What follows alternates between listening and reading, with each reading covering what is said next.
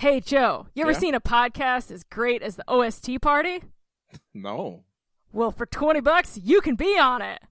Oh man, really? Oh, that's so great. Oh god, I got so many opinions. I'm going to talk about uh, uh, my favorite soundtracks. I'm going to talk about my favorite movies. I'm going to talk about. I mean, I- Well, are you oh, going to be on the podcast or not? Shit, no, I ain't got twenty bucks.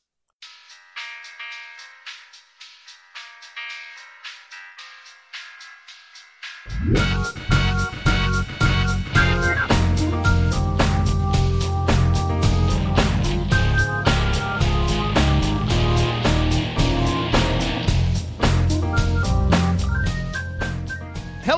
and welcome to another fantabulous episode of the OST Party. This is a movie soundtrack podcast where movie fans and music fans get together and have a rockin' good time talking about all of our favorite movie soundtracks. I am your eternally beleaguered co-host, Joseph Wade. Here with me tonight, as always, is my lovely and belligerent co-host, Libby Cudmore. Libby, what's shaking with you? Oh, I am so excited about tonight. You have no idea. I, I mean, I think I have a little bit of an idea. Oh, it's uh, no one has any idea of how excited I am about tonight's film. We are talking about 1989's Roadhouse. Roadhouse. Roadhouse. It is my favorite movie. I love it. And we're going to talk about the soundtrack to it tonight. So a- after this episode, we will have covered both of our favorite movies. So there's nowhere to go from here but down. we fucked up.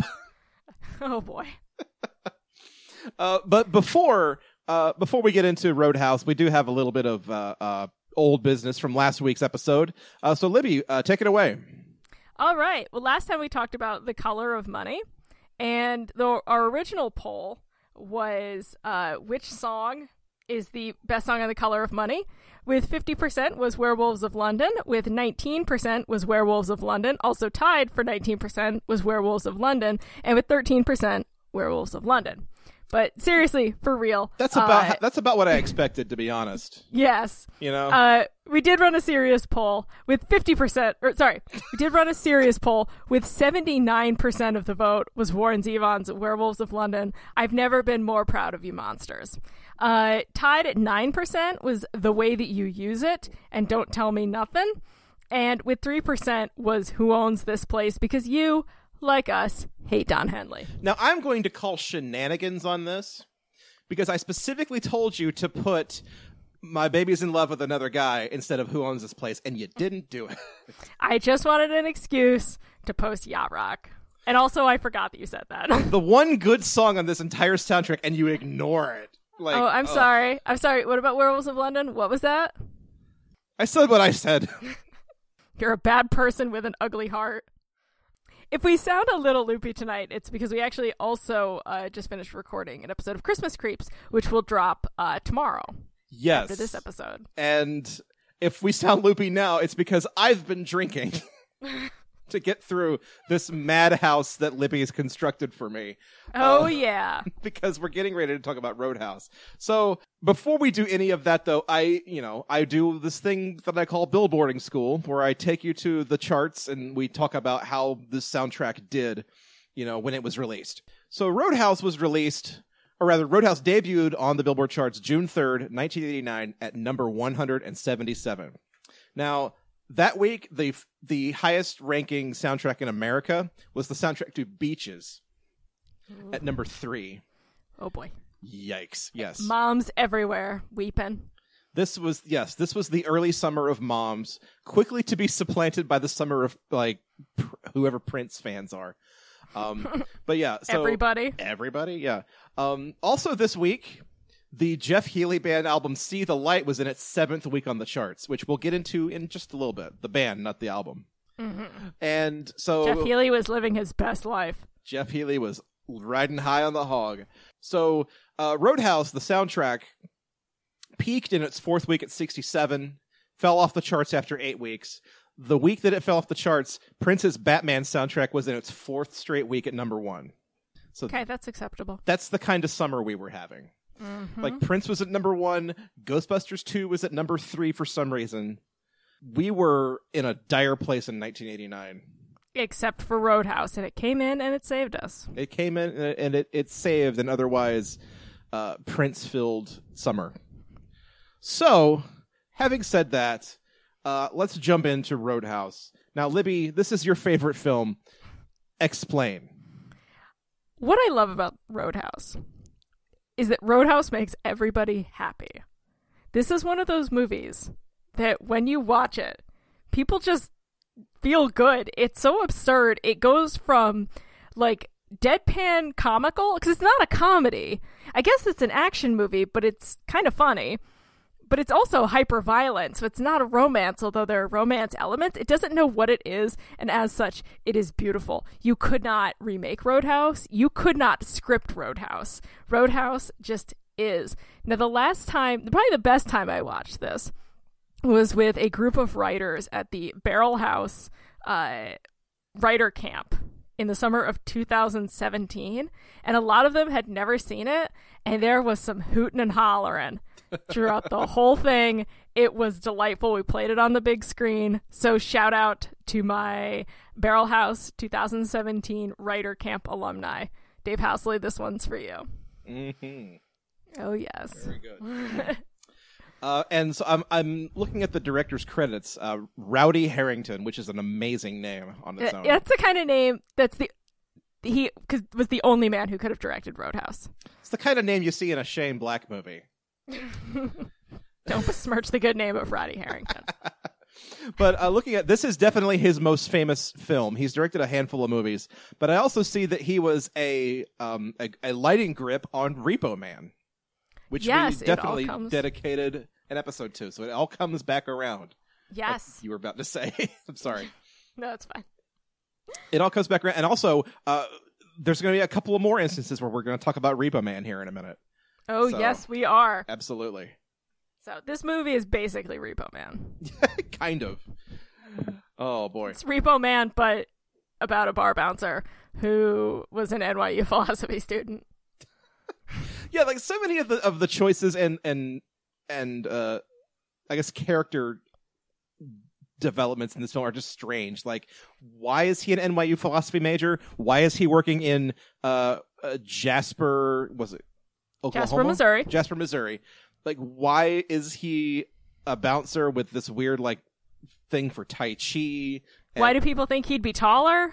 yeah, like I don't know. I don't really understand it, but it it just is, and you just kind of have to roll with it, or else this movie's gonna make no sense to you. This movie is chaos, and it is beautiful. This okay. As I was watching it, so th- this movie is like almost wall to wall bar fights. Like there's an actual plot in here, but so much of this movie is just bar fight the movie. Yeah, with Jeff Healey playing over them. It occurred to me. So have you seen the Darren Aronofsky movie Mother? I have not because Okay. again, my favorite film is Roadhouse. Do I look like a Darren Aronofsky fan? I forget who I'm talking to. I'm the only person on this podcast who watches real movies. Uh, so You take that back. I realized for any, any any of the three of you going out to see Star Wars? For any, hang on, no, no, no, no, no, no, no, no, we're not there yet. It's it's November, not December. For any of the three of you out there who have seen Mother, I realized when I was watching Roadhouse that if I was asked to remake Mother, the with my personal fears and anxieties and like insecurities, the movie I would make would be Roadhouse. I would be trapped in a a a bar in the outskirts of Kansas City, and there would be people throwing knives and throwing punches, and I couldn't escape, and it would just crush my soul. And that's what I fear most in this world. That is an incredibly elaborate fear. Uh, straight up, I will say it. If if a, if your bar has live music, I'm probably not going to go in. That's mm, That's I, I that's vary me. because I generally like live music. I don't like live music in bars because they are too small. That's part of it. Yeah, I just it's it's it's not an atmosphere I enjoy. Yeah. Also, So- I like sitting. That's true too. I do enjoy a good chair. I, I like theater seats. So so like going into this and just watching this chaos unfurl it, gave me a little, bit a little bit of a not a headache but just like a sense of dread like oh this is the whole movie isn't it hmm so okay we'll move on from this, from my personal grudges and bullshits. How do we want to structure this conversation? Because the soundtrack does not follow the film, you know, chronologically. We're going to follow the film because the soundtrack leaves off several key pieces. So we're going to talk about the film. We will mention when uh, songs do appear on the soundtrack um, and when they do not. So Okay. really just kind of follow along. This soundtrack is available on vinyl. I believe it is on blue vinyl. I do not own it. If somebody would like to buy it for me, I would not stop them. All right, sounds yeah, sounds good. I have I have the CD here in front of me because it was three dollars on Amazon. Nice. So here's what you need to know about Dalton. He has no last name and he is played by Patrick Swayze. He is the best cooler. He's not just a bouncer, he's the cooler. I guess in the world. I guess Roadhouse takes place in a 1989 where bouncers are world famous and where people know the famous bouncers. But he is uh, bouncing at a club in New York City, and then Kevin Tighe comes up and wants him to bounce at his club, the Double Deuce in Jasper, Missouri. And now, while this is happening, uh, there's uh, a bar fight, which we'll talk about momentarily. And but first, we have our first uh, our first song. Why don't you tell us about that? All right, so this is uh, the Cruzados playing "Don't Throw Stones." Let's go ahead and take a listen to that.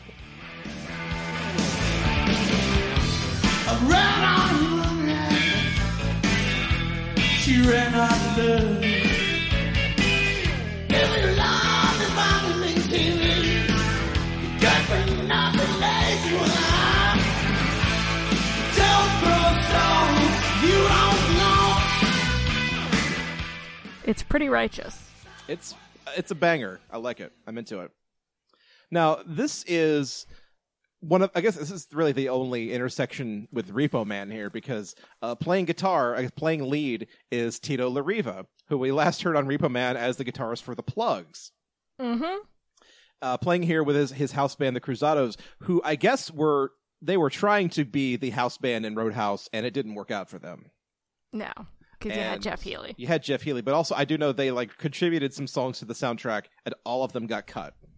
Mm-hmm. But they at least got a bone thrown to them here, like, oh, you're in the first scene in the movie, so that's that's good for them. But yeah, Yes. this is just a, a good.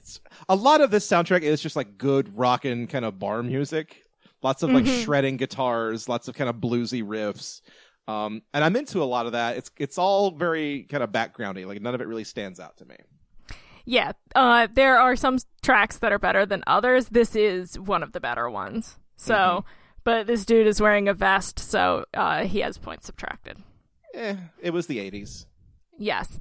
Now, uh, this scene uh, features a memorable exchange where uh, you first see Dalton's cooling technique, which is a man and a woman fight. She uh, puts a knife on the table and he kicks her in the vagina. and Dalton goes to grab him, or Dalton sends his bouncers to grab him. The guy says he's always wanted to try Dalton. He says, let's take it outside. And then once they get outside, he just goes back in the club, which is important. Dalton's philosophy, as we'll get to in a little while, is always take it outside. And I really feel that's an important thing to live by. Especially think of think of your Twitter. Some guy tries to start shit with you. Take it outside. And by take it outside, sometimes that means just walk it off. Just don't start a fight there in the club. Take it outside. Ask yourself, or am I really going to start shit in front of everybody? In a Take it way, outside. taking it outside is life's block button, Yeah. Take and it we outside. and we should use it more often. I agree. So, a lot of really good philosophies in this. He was, in fact, an NYU philosophy student. This is true. So, Uh, but also in this exchange, Dalt- we, we we see Dalton take a, a hit with the stab with the knife. He gets stabbed, yes. and uh, very soon after this, he is in the back room stitching up his own stab wounds because Yes. that's just the kind of man that Dalton is. Yes, this is important. And it leads later to one of the film's many, many, many great lines. This is where uh, Frank Tilghman from the Double Deuce uh, finds him, offers him uh, a job. He says he will drive to Jasper, Missouri, because flying is too dangerous. This is the kind of man we're dealing with. So he goes, he gets his car, which is a 1960 or 1986 Mercedes 560 SEC. Wow. Uh, and he hides it so that people who don't like his bouncing and cooling technique don't smash it up. it's very he pops clever. in. Yes, he pops in a Jeff Healey tape uh, to hear on the road again, and drives towards Jasper. Now, here's where I have not some issues, but some confusion because Jeff Healey is in the film, but he's not Jeff Healey. He's Cody, but we're listening to Jeff Healey. So, does Jeff Healey exist in the world of Roadhouse outside of Cody? Discuss among yourself. And is Cody doing covers of the Jeff Healey band? So is this entire al- soundtrack album under the covers, as it were? Yes, that's you know, it's a good question. It is so, a good question. and when he arrives, Jeff Healey is still playing uh, on the road again. It's apparently a very long song. he arrives at the Double Deuce, and what happens on his first night is one of my favorite exchanges in film. Let's just play a clip. Ever seen a better pair of attitudes? Fine, ain't they? Tell you what, for 20 bucks, you can kiss them. Are you kidding? Ten a kiss, here and now. It's a great little grift on uh, somebody's part. I don't know. The, the the guy without twenty bucks, I think he's got the right idea. I don't know. I I I'm always fascinated by the idea that this is just something they do. They just go from bar to bar and that he's so offended that this man would touch his wife's breasts without $20. Like how dare you have to spoiled our arrangement? How how dare you, sir? I mean, it's We like did the- not exchange money and yet you copped a feel of my wife. I mean, it's like uh it's the it's the the highway code. Ask ask gas or grass. No one rides for free. I guess. So- You know. But but he didn't kiss them. I mean, it's not like he got it for free. That's true. He didn't actually like go through with, you know, he didn't say you could touch them or kiss them.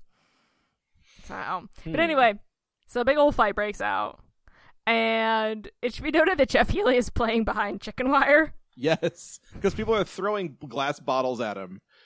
Oh, So I feel bad I for just this wanna- guy.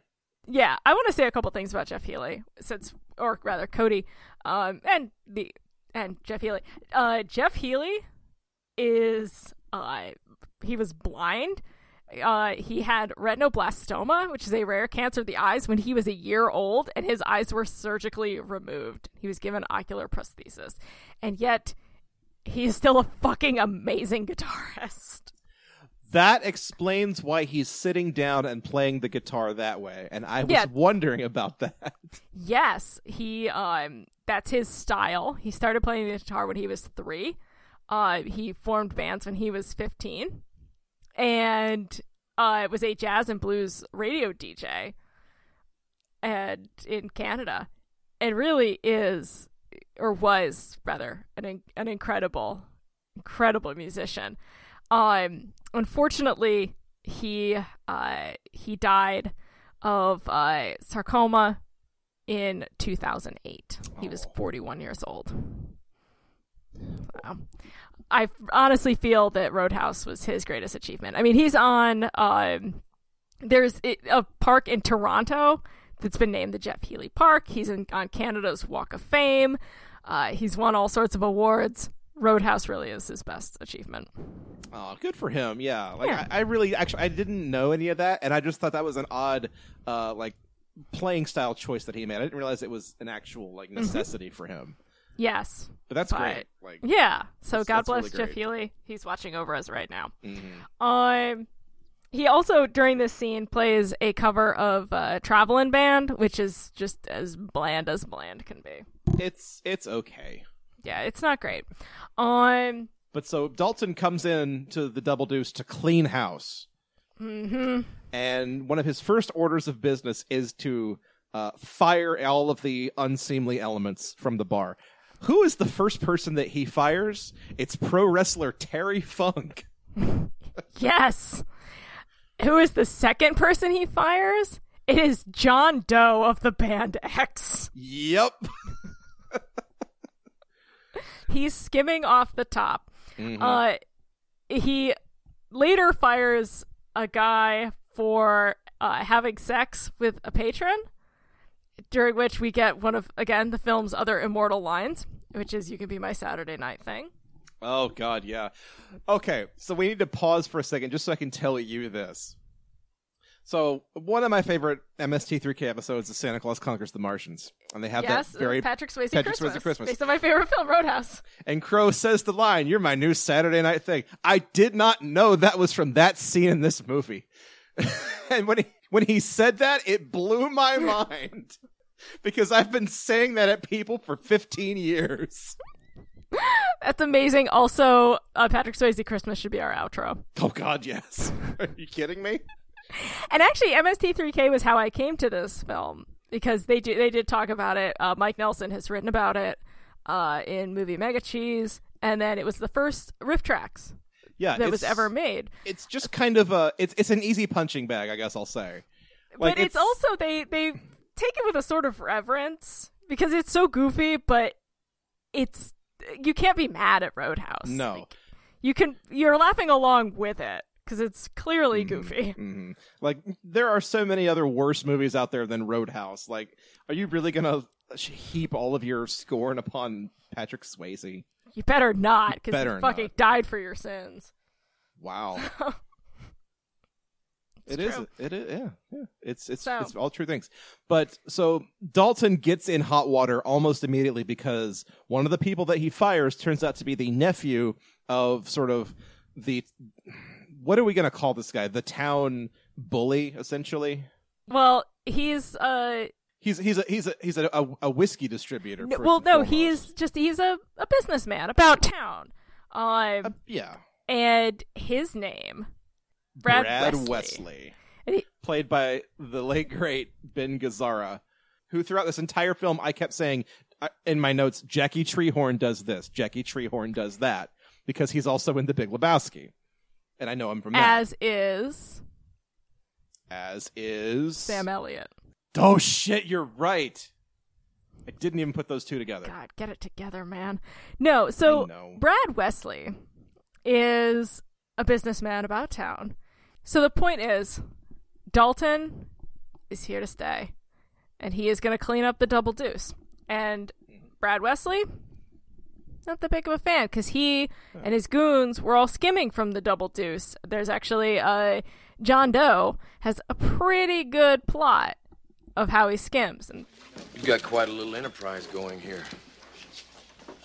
What? You're going through a bottle every 30 minutes. You're skimming the till for six shots a bottle on drafts one every 10. I figure he's costing you about 150 a night. So? So consider it severance pay. Take the train. Here's where Dalton lays out his philosophy, and everybody's there, including Cody.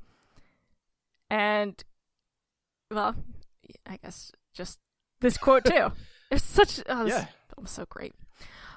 We're uh, we're just gonna play the next fifteen to twenty minutes of Roadhouse. Yeah, so you're not complaining. You're listening because you love Roadhouse.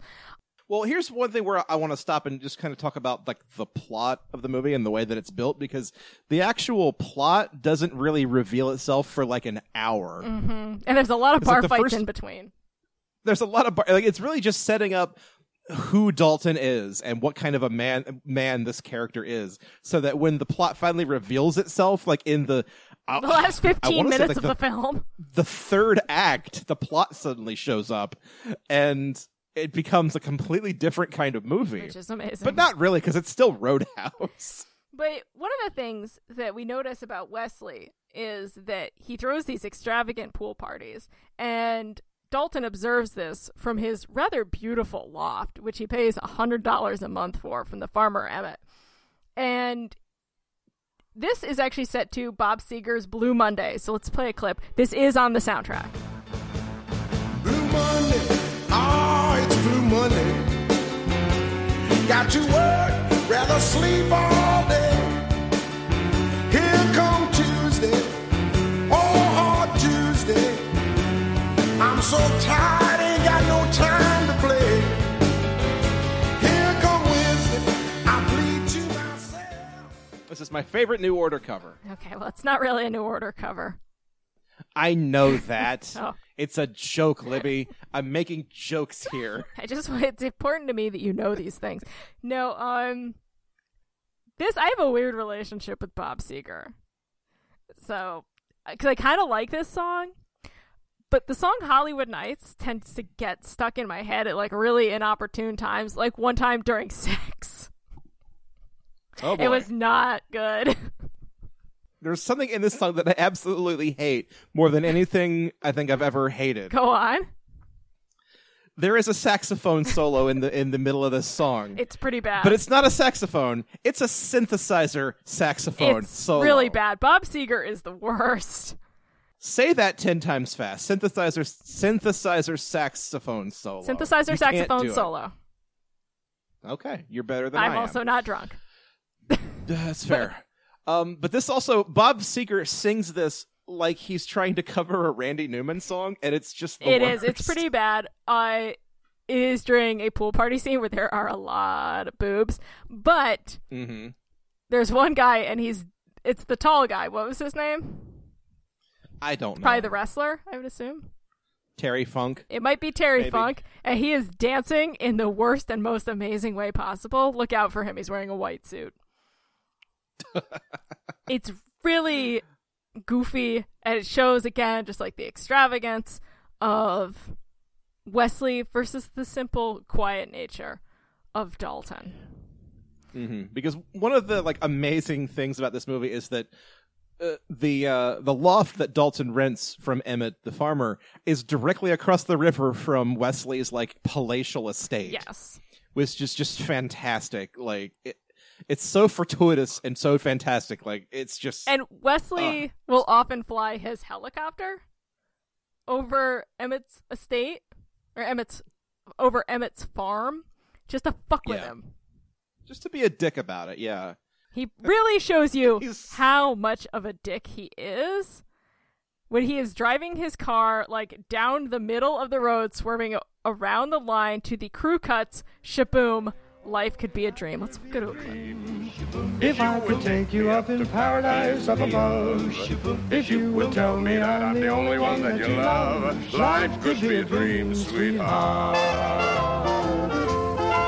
Now every time I look at you, something is on my mind. If you do what I want you to, baby, we'd be so fine. Shaboom, shaboom. Shaboom. Shaboom. Now, every time I hear this song, I think of uh, Ben Gazzara just driving around, singing, crossing the center line, just driving. just swerving back and forth like an old person So, would, but deliberately so. It's his road. But on yeah. purpose. It's his road. It's his town. Who's going to say no? But also, like, as soon as this scene plays, like, the first thing my mind goes to is Clue, because this is the other movie that uses this song. And I think you and I talked about this off off podcast before the show started. I think this one uses it better. I think so too, because the one in Clue, you could have used any song. There's just something about him like driving around singing, you know, life could be a dream and just swerving around, just gentle until he almost runs Patrick Swayze off the road, but he doesn't care. It's his fucking town. Patrick Swayze's an interloper. So That's right. He doesn't belong Yeah. Uh, now there is another song. There's a scene between uh, Dalton and John Doe, Pat the bartender, during which Jeff Healey is playing "One Foot on the Gravel," and again, it's just kind of a Jeff Healey song. All the Jeff Healey songs honestly sound the same. Um, they're all covers, Yeah, so un- unless yeah, uh, yeah, they're all covers. So, uh, yeah, there, there's one in particular that stands out to me, but we'll get that get to that one later on. Um, and during this, he is stabbed and he has to go to the ER where he meets Dr. Elizabeth Clay, aka Doc. Doctor Good and Sexy. Yes, aka Kelly Lynch. Yes. And she goes to give him some staples, and he refuses anesthetic because, and I quote, pain don't hurt. Think about that when you're getting your flu shot, everyone. Pain don't hurt. Shut up, asshole. And, and then and then she she says, "How did this happen?" And he goes, "Natural causes." See, that's what I mean by this film is a comedy. But it's not that kind of thing isn't like played for like haha laughs. It's played for levity in an otherwise bleak story. yeah, like, it knows what kind of story this is, so they- they've all just kind of committed to having fun with it. Yeah, it's weirdly charming. So and she she she like reads his file, which apparently he takes with him everywhere because it, it saves it saves him on time because he knows he's going to have to go to the hospital and he knows they're going to need to read his file. hmm so but she carries- reads his yeah exactly.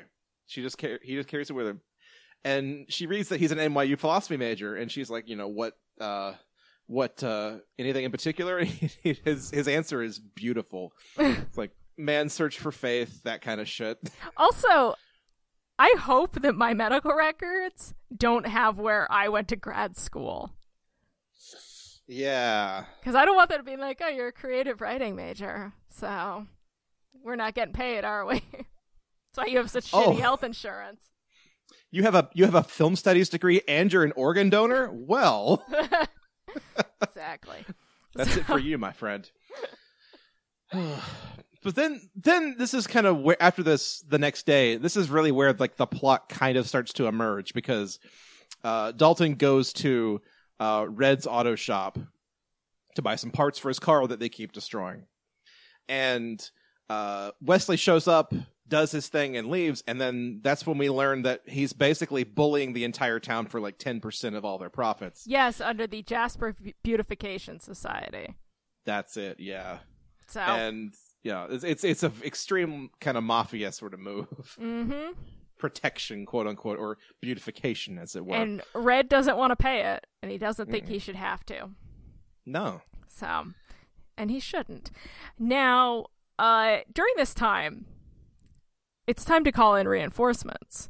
And so Dalton calls up his mentor, uh, Wade Garrett, played by, drumroll please, because this needs it, Sam fucking Elliott. Damn. Yes. Wade Yes. Garrett, which is uh, uh, uh, my grandfather's name backwards. Hmm. Very cool. Interesting. So, um, his introduction is the most Sam Elliott thing ever. He is wearing a black T-shirt, bartending at a place where they are having a wet G-string contest. Not content to have a wet T-shirt contest. The T-shirt is crossed out of the a sign. step further, and we're having a wet G-string contest with what looks like an entire like platoon of of young uh, army recruits. to Mustang Sally Mustang Sally. is the song that is playing, just so that you know, like these are good old-fashioned folks. It's a country blues bar band. This is assumedly played on the jukebox. It is the uh, the Wilson Pickett version. mm-hmm. That is who does it. Yeah, it. it's it's uh it's kind of like what we were talking about with Color of Money. How that's the kind of music you would hear in a place Yes. like that, and that's the kind of music they put in a movie. It is not a bar feel. band. It is the original. No, it is the original song from a jukebox. So, uh, he's talking to Wade and uh, telling him about everything that's going on in his life. I get the sense that Wade taught him everything he needs to know about cooling. Wade is a legendary cooler, by the way, Mhm, because this is a world where that exists, where there are bouncers that are legendary. In the Cooler Hall of Fame, there are only two Yes. men, and there's it's Wade and Dalton. Yes, indeed. And I like that. Actually, um, I didn't realize what a big deal like bouncing and cooling was because a local bar uh, here in Oneonta, the Sip and Sail, uh, just got shut down for they had something like 250 people in the bar and 90% of them were under 21. Ooh. Yeah, there was a Yikes. huge Yeah, raid, and apparently among the plenty of other charges, uh, they were charged with using unlicensed bouncers. So apparently, in New York, you have to be a licensed bouncer. Is there a bouncers union? I don't know, but if so, I have a feeling that uh, Dalton is, uh, you know, he's a union leader. Yeah, he's he's the leader of his local uh, Bouncer five. bouncer two hundred five. I, I just had this image in my head of bouncers like basically like Girl Scouts, and that's not right. Like, no. Unions they don't sell cookies. They don't do any of that shit. Let's no, move no. on. Yes. Um. So now the double deuce, it's all cleaned up. It's no longer the kind of place where you sweep up the eyeballs at the end of the night. hmm Um. It's no longer a place where you can get a good Buick by calling. That'll make sense if you see our GIF. On Twitter, yes.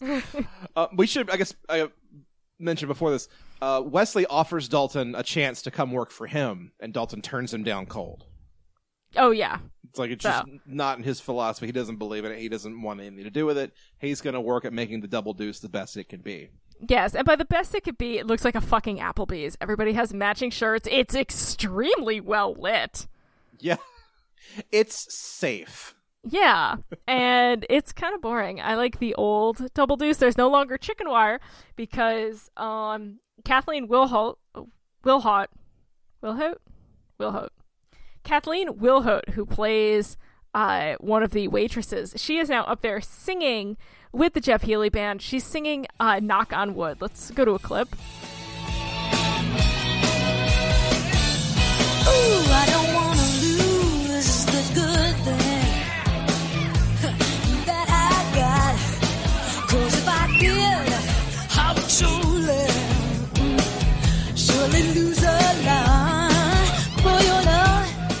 This is not on the soundtrack, which is kind of a shame because she deserves better. And she's actually put out several albums.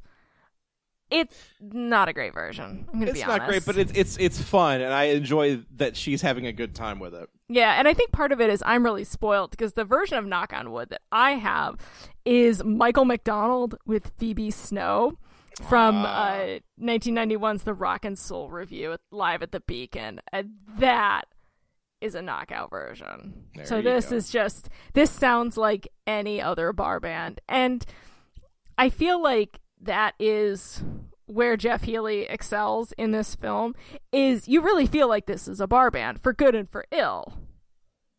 Yeah, This- because that, that's what a bar band is supposed to do. They're not supposed to uh, take over, I guess, the, the the attention of, of the entire bar. They're just supposed to play music for everybody that's there, not just Yeah. putting on a show. They're the bar band. Yeah, you get the house band and uh you know, so they he's doing he's doing a good job and he's again, as we said, he's a brilliant uh, guitar player. Mm-hmm. So everything's going well, but you know that cannot last. So because what happens is now Wesley has decided to tell his goons to stop delivering liquor to the bar. So you've got a bar, you have a bouncer and a cooler, you've got a bar band, you just don't have any booze. Yeah, and they're starting to run dry. Yep, and th- did you catch who the bartender was? it's Keith David. Yes. It's like one year removed from uh, the uh, intense beating that he got in They Live. Keith David is working behind the bar. Well, and apparently he had like a full arc and he had a lot more scenes and they got cut for time. Oh, that's a shame. It is, it is. So, my favorite role of his is The Princess and the Frog because he sings. Dr. Facilier is a great character. Yes, Yes, I'll, and I'll he- co-sign that. Even if he's singing Randy Newman songs, he should be up there singing Knock on Wood. yeah, why not? Yeah. So, um, so that is when Wade Garrett rolls the fuck up. That's right. And Dalton is getting his shit wrecked out back. Yeah, because Wesley's goons are just, you know, throwing his liquor down and just punching him in the gut. And he just like rolls up, like, hey, what's up? And then proceeds to kick the shit out of all of them because he's Sam fucking Elliott. Mm-hmm. That's right. it's amazing.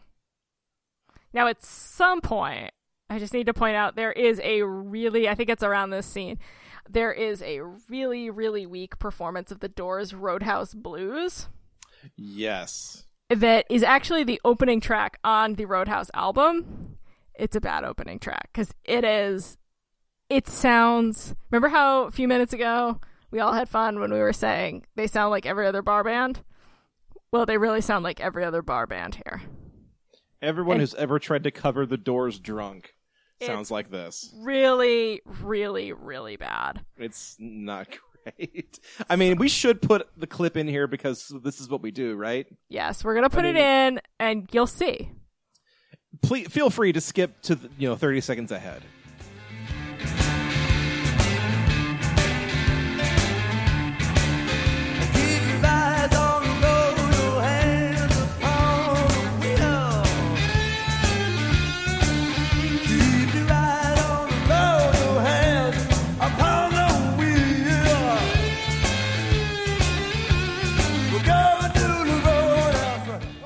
Fine. It, eh. No, it's not good.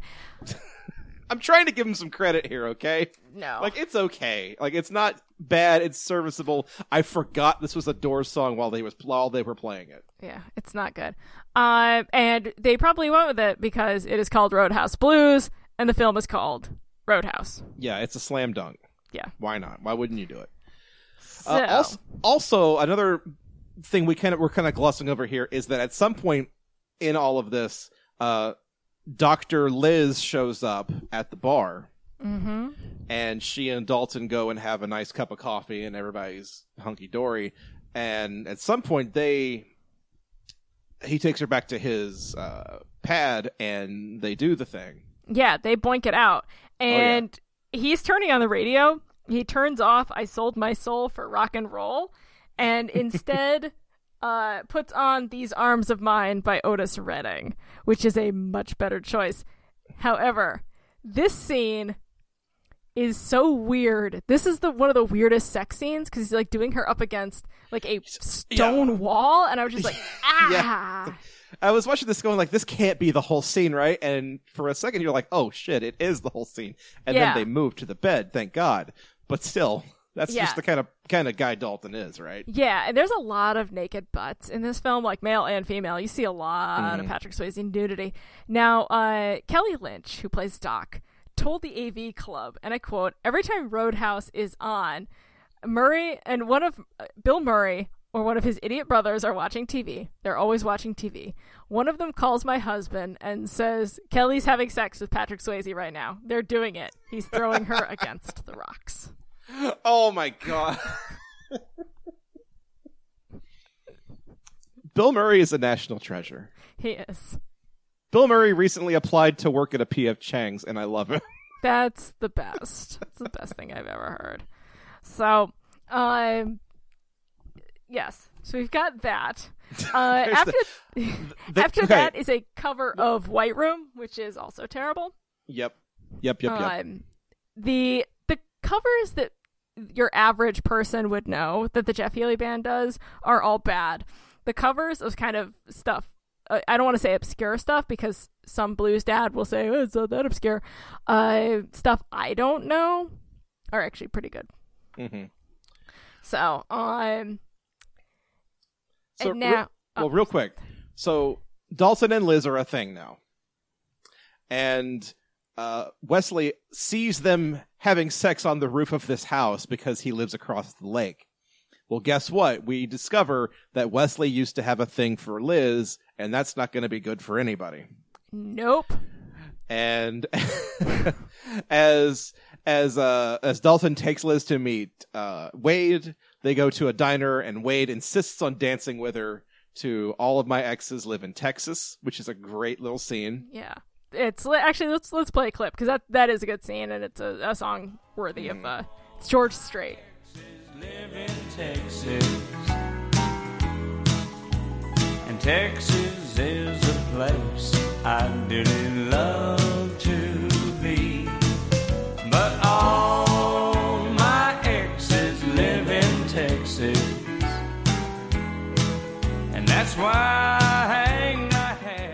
Yeah, this this one definitely belonged on the soundtrack, and I have to imagine money was the only reason why not, why they didn't Yes. do it.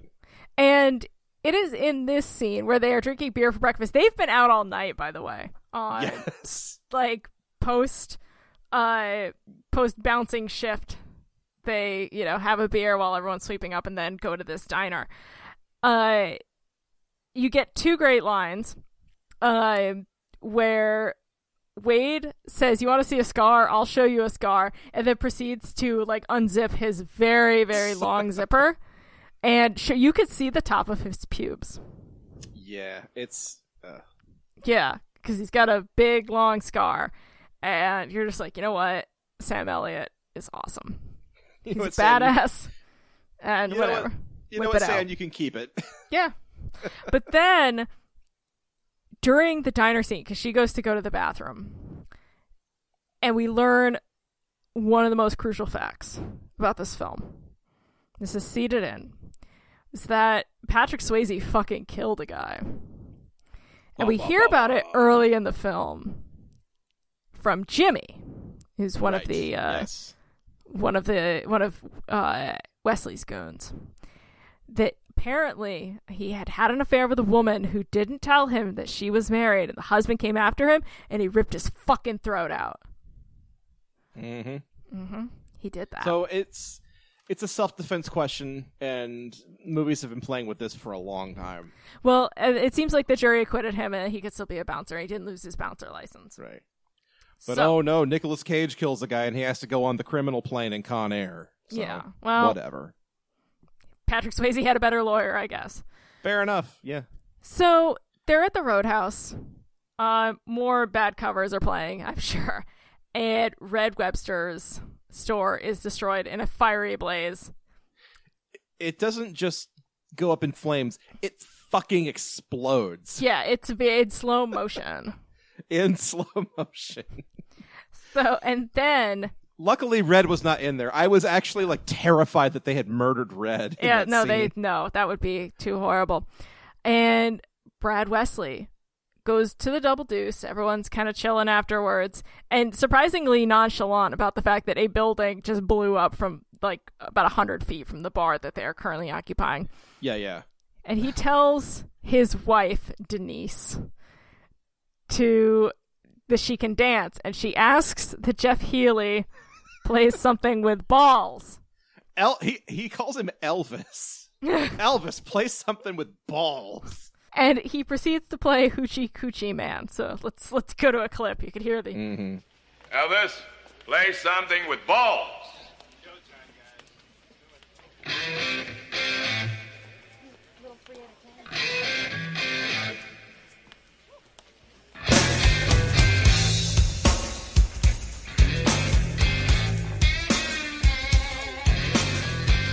Gypsy woman told my mother before I was born. She said you got a boy child coming. I give this one and a half ball. I don't know if he really plays it with balls.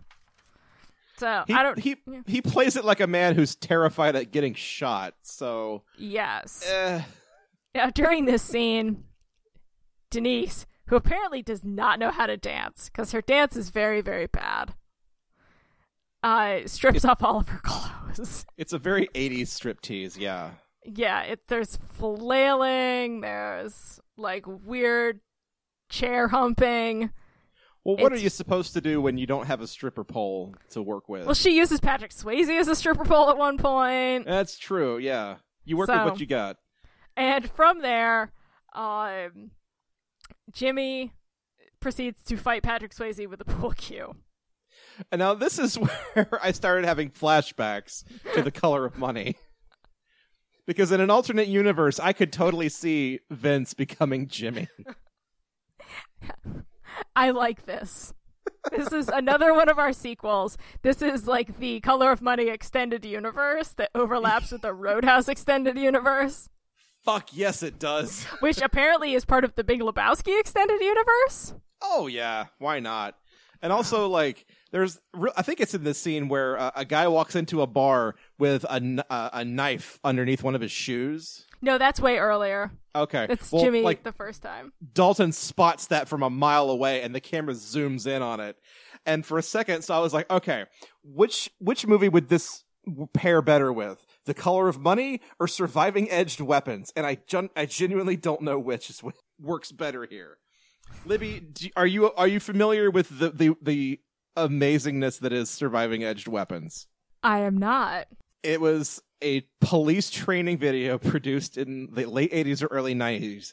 And it's just, it's basically like reenactments of times that police officers have been attacked with edged weapons, explaining how you can, you know, survive edged weapon attacks. And it's like, oh, people can hide uh, knives under their boots, or people can can sew razor blades into their baseball caps, and you have to be prepared for these things if you're going to work as a cop or in a roadhouse. it's it's amazing. Okay, you have to find that and post it. It's it's fantastic. That's beautiful. Um, but yeah, so like if Surviving Edged Weapons were a real movie, it would just be Roadhouse because Yeah. there are knives everywhere. Yes, there are. And now from here, uh the music kind of drops out because um uh Pete Stroudenmire, who owns the car dealership, apparently he didn't want to pay either because uh Wesley's goons drive a fucking monster truck through his car dealership. Now, you're asking yourself, where are the cops in all this? And there's a brief mention that, like, oh, he owns the cops. Here's the thing I don't think there are any cops in Yeah, Jasper, Missouri. He owns the cops, but do you see any? No. Why? Yeah. Because he doesn't own any cops because there aren't any cops. Yeah, there are no cops. Uh, like, two cops show up at the end, but we'll get to that. And then, uh, Oh, So at this point, it, it becomes like every other like '80s teen like we have to save the rec center from the evil businessman kind of movie, but it's fucking R-rated and bloody and gruesome, and I kind of love it now. Yes. so Wade tries to convince Dalton to leave. Dalton doesn't want to leave. Uh, Doc, for some reason, says, "Who's going to save the people from you?" Like, um, I don't think anybody needs to save anybody from Dalton because he's just trying to keep people from starting fights in a bar, and Brad Wesley is driving his car or driving his monster truck through car dealerships and blowing up people's shops. So I feel like there's some whataboutism going on there. Yeah, really. Like Doc, have you not been paying attention? Yeah. Really? So, uh, Uh, so, Emmett's like, house yeah. blows up, It blows the fuck up. and he runs in and saves Emmett. And who blew it up but Jimmy and his It's motorcycle? So then Dalton and Jimmy are fighting on the the river riverfront, and it's brutal. And we have It's- again one of the most famous lines in the film. I used to fuck guys like you in prison. Uh, What is it about the grown men in this film that just they want Dalton's ass? Well, it's a pretty good one. He does Tai Chi, as we see earlier. I mean, it, it is, and the like the women, like like Doc, like they appreciate it. They don't say anything about it, but then the the the supposedly straight men are saying the quiet part out loud, and it's Oh, yeah. bugging the shit out of me. No, it's amazing. I love it. Um, So he has no choice. Dalton rips Jimmy's throat out. He rips his. He promised. out. He would never rip throats, but he rips throats again. Yeah, well, you know what? Jimmy pulled a gun on him, so what Yeah. was he gonna do? And Doc seems like mildly perturbed by all of this. She just sort of storms away in a huff. Like she just watched a dude pull a gun on her boyfriend and then him rip a guy's throat out, and she's just like, Ugh, and like walks away. And then he throws the body into the water and yells, "Fuck you!" to Wesley, which is mm. not as good of a comeback as I used to fuck guys like you in prison. yeah, Which, how do you even respond to that? you're a philosophy major, sir. Could you not come up with anything better? Yeah, that's that's a pretty good line. Yeah.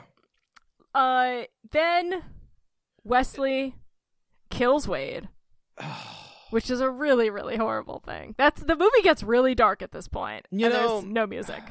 Y- yeah like the the score kind of takes over for a bit like the michael kamen uh or, composed score And the only comment I'll make about that is that it really sounds like his score from Die Hard. So I have to believe it's just like recycled shit he didn't use in Die Hard. Yeah, because we've got the Jeff Healey band. What else do we need? Yeah, exactly.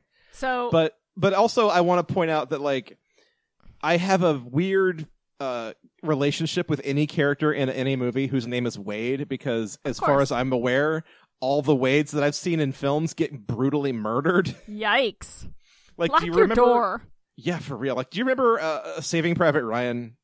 Uh, no, I never saw it. I, Oh god. I figured it was just alert. not not going to be for me. Well, spoiler alert, the character named Wade gets fucking murdered in the worst scene in the film.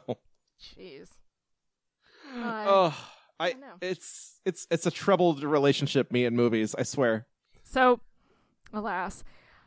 Uh, so then comes the big fight scene. hmm The final showdown. and this is actually it's it it's a good fight scene. Tinker, who is one of uh one of Wesley's henchmen, uh, a polar bear falls on him. There is um he's gonna rip out Wesley's throat, but he doesn't because character development. Mm-hmm. But It's not for lack movie. of trying. No, but he thinks no, I can't. I can't rip throats out anymore. I'm a better man than this. And then everybody else from the town, Red and Emmett and Pete and everybody show up and then just fucking pump Wesley full of bullets. They just blow him away one after the other. And then the cops show up and they're like, I didn't see nothing. Did you see nothing? Red's like, I didn't see nothing. And then they all laugh. And like right before the cops walk in, Red collects all the, the shotguns and just walks off with them, throws them away. no evidence here. yes. And then Jeff Healey plays uh when the night comes falling from the sky. And um which The is end a Bob Dylan song, I believe. Yes. And uh Dalton and Doc frolic in the lake, which probably has the guns in it, to be Mm-hmm. Ew. honest. And, and a dead body. I assume they fished him out of there. I hope so. Yes. But yeah, and then over the end credits, and everyone has a great time. yeah, it's a good Now- movie. Now this this end this end credit song, uh, let's play a, a couple of seconds of that because I want to talk about it just real quick. Yes, please.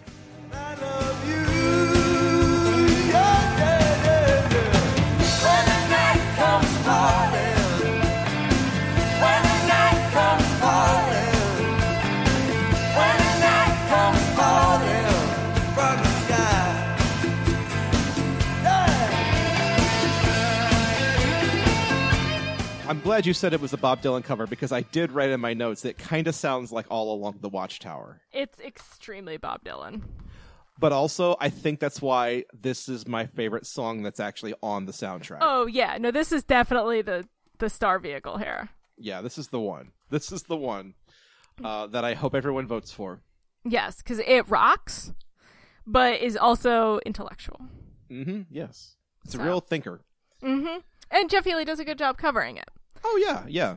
But so that's the end of the movie. But there are still, um, I guess, half a soundtrack's worth of songs that are not in the film that are on the soundtrack. Yes, there's really two that I want to talk about. Mm-hmm. Um, and they are "Raising Heaven and Hell Tonight" and "Cliff's Edge" by our own Patrick Swayze. Uh, let's play a clip of uh, "Cliff's Edge." This is the one I like better. to justify the darkness in my soul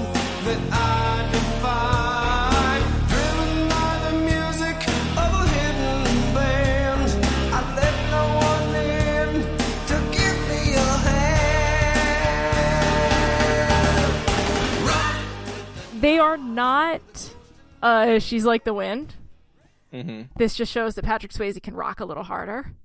Well, you know, uh, listening to this, it doesn't sound like Patrick Swayze to me, so I'm very skeptical that it may or may not actually be him. It says Patrick Swayze on it, so it says it's Patrick Swayze. Um, I could not find these in the movie, however. Neither could I. So if you know where these two Patrick Swayze tunes are in the film, please let us know at OST Party. They're good though. Um, I yeah, like them better than "She's Like the Wind" because I always found that song really saccharine and lame. so No Uh, comment. Yeah. Uh, are there any other uh, songs you want to talk about on the Roadhouse soundtrack? Um. Well, there's there's the Little Feat song "Rad Gumbo," Yes. which is kind of fun, but it doesn't really fit this movie at all. no, no, no, no, no, no, no, no, no. It does not. Not a single bit. it's I I don't know. It's it's it gets a little bit more into like I guess the the Cajun flavor that this movie just doesn't really have. Yeah. I don't even It- know why it's here. It's just there. Uh, you know, for kicks. Why not? I yeah. guess. Yeah. They needed to fill out the soundtrack, and they couldn't get the rights to Sh-Boom. I guess. Mm, fair enough. So- And then uh, uh, the the last one is um a Good Heart by Kris McKay. Now that's I mistook that for the one that um uh the bartender sings earlier in the film, but that's not the case. No, no, no. No. I actually So- don't even remember this song. So Eh, it's on the soundtrack. If you want to hear it, we'll put it in the show notes. yes. Um. So, what are your thoughts then on this as a soundtrack? Uh, I'll say this: it's a really quick listen. Like I put it in the it, put it in the CD player in my car and drove around town, back down and back, listened to it twice, and it, a lot of it went in one ear and out the other. Yeah, it's um. This is again, we're sort of in a dad series, Mm-hmm. but it's Roadhouse. You're not here for the soundtrack. You're here for that sweet, sweet Swayze action. That's right. But also, I noticed that like th- they space out the Jeff Healey songs on the soundtrack, hmm and I think that might be because so many of them kind of run into one into the other. Yeah. That, like if you didn't put Bob Seger and Otis Redding in between, nobody would listen to this at all. Yeah, Like, that's fair. I can't imagine anyone listening to this start to finish. I might actually be the first one ever in human history. uh, but yeah, if if I had to listen to one, two, three, four Jeff Healey songs back to back, not saying it would be a bad time, but I don't know that I could recall any of them Yeah. for you. yeah, they're not. And again, that knock on wood isn't there. Uh, Yeah, you yeah. know, some of the better ones aren't really even on the soundtrack. Mhm. So So it's it's an it's an odd duck of an of an album. I'll say yeah. that. it's not great for, especially given how fucking great the movie is. It's really an experience. So, yeah. So, any uh, any last thoughts on Roadhouse? No, I think that's pretty much it. This is this is uh a far grittier, gorier movie than I was expecting. Like, And I've seen bits and pieces over the years, but like put them all together and then add the violence back into it. Man, this is a hell of a movie. I know, and it gets dark really fast, and then goes back to light. And it's this is the kind of movie they really don't make anymore, much as Shane Black tries to. Uh, he really wants to be the next Roadhouse auteur. Yes. I believe it. Now there is a sequel to Roadhouse. It's called Roadhouse Two. In it, uh, it's Dalton's son, and the implication is that Dalton is dead. Therefore, it is not canon. It is stupid and terrible, and I hate it. It's not real. but uh, I may or may not be wrong about this. One of the special features on the Roadhouse 2 DVD is an audio commentary by one Kevin Smith. Yes, I don't know why Kevin Smith is That- not in Roadhouse, and the everyone knows that the predominant scholar on Roadhouse is one Michael J. Nelson. Yes. This is a fact. Mhm. So So I, yeah, I don't know. I don't know why. And uh, that's that, that's. I don't know why. yeah, if you know, find us at OST party. If you're Kevin Smith, explain yourself. Explain, Tell us, please. Oh You need to Lord. figure it out. So, yeah, if if the uh, if the Roadhouse Two commentary is worth a listen, let us know if you've actually listened to it. Yeah. I would. I'm curious now. All right. Well, with with uh, that Roadhouse adventure behind us, Libby, uh, what's what do we what do we have planned for next week's episode? So we've talked so much about movie soundtracks because it's a movie soundtrack podcast. But what if we talked about the movie stars doing their own rock and roll albums? Oh no! Oh yes. Oh no! Oh yes. So we're gonna to- count down. I don't know if they're our top or our bottom ten uh, celebrity album or celebrity singles. It's gonna be An fucking audio- wild, yo. An audio listicle: ten celebrity singles to watch out for. Maybe there'll be a good one in there. I doubt it. we'll we'll find out. We'll certainly find out next time. Yes. Ugh. Uh, so Libby, where can our listeners find you on the internet? You can find me at Libby Cudmore on Twitter. You can find me on Instagram at record underscore Saturday, or you can listen to me talk about FX's The Shield over on the Shattered Shield podcast. Joe, where can they find you? Y'all can find me on Twitter at Cordial Wombat, or you can find me on the Christmas Creeps podcast talking about Christmas movies all year round um, at Christmas Creeps on Twitter. And uh, stay tuned on Christmas Creeps. Tomorrow, we're dropping a brand new episode with Libby as a guest. It's going to be great. Yes, I'm excited. We had fun. Going to be fun. All kinds of fun stuff coming your way in the not too distant future. So if you want to send us uh, questions or comments or suggestions for future soundtracks, uh, you can send those to us on Twitter at OST Party or uh, email us at ostpartypod at gmail.com. Uh, like this podcast on whatever podcatcher or downloader you're using to listen to this show. Uh, star ratings and reviews are absolutely appreciated. We want to get this show to as many people as we possibly can. So definitely uh, help us out with that this holiday season and tell a friend. Yes. And uh, since it is Thanksgiving, we are thankful for all of you. We are thankful for Patrick Swayze. And Joe, I'm thankful for you. This is really fun. I enjoy doing this every week. I'm thankful for you as well. I do enjoy this. So happy Thanksgiving, everybody. Happy uh, Thanksgiving. Happy, to our happy international Swayze giving. happy Sways giving, and to our international li- listeners, uh, we'll we'll catch you next time. Uh, so for OST Party, I'm Joseph Wade. And I'm Libby Cudmore. Buy the ticket. Take the ride.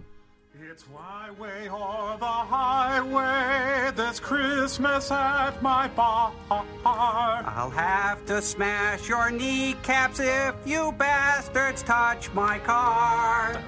I got the word that Santa has been stealing from the till. I think that that right jolly old elf better make out his will. Oh, oh let's have a Patrick Swayze Christmas one and all. And this can be the haziest.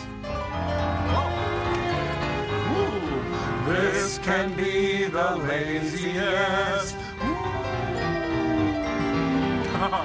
This can be the Swayziest Christmas of them.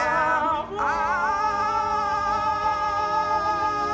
la, la, la, la, la, la. How long before it becomes a standard? I think you gotta come with me. Come on. Ah!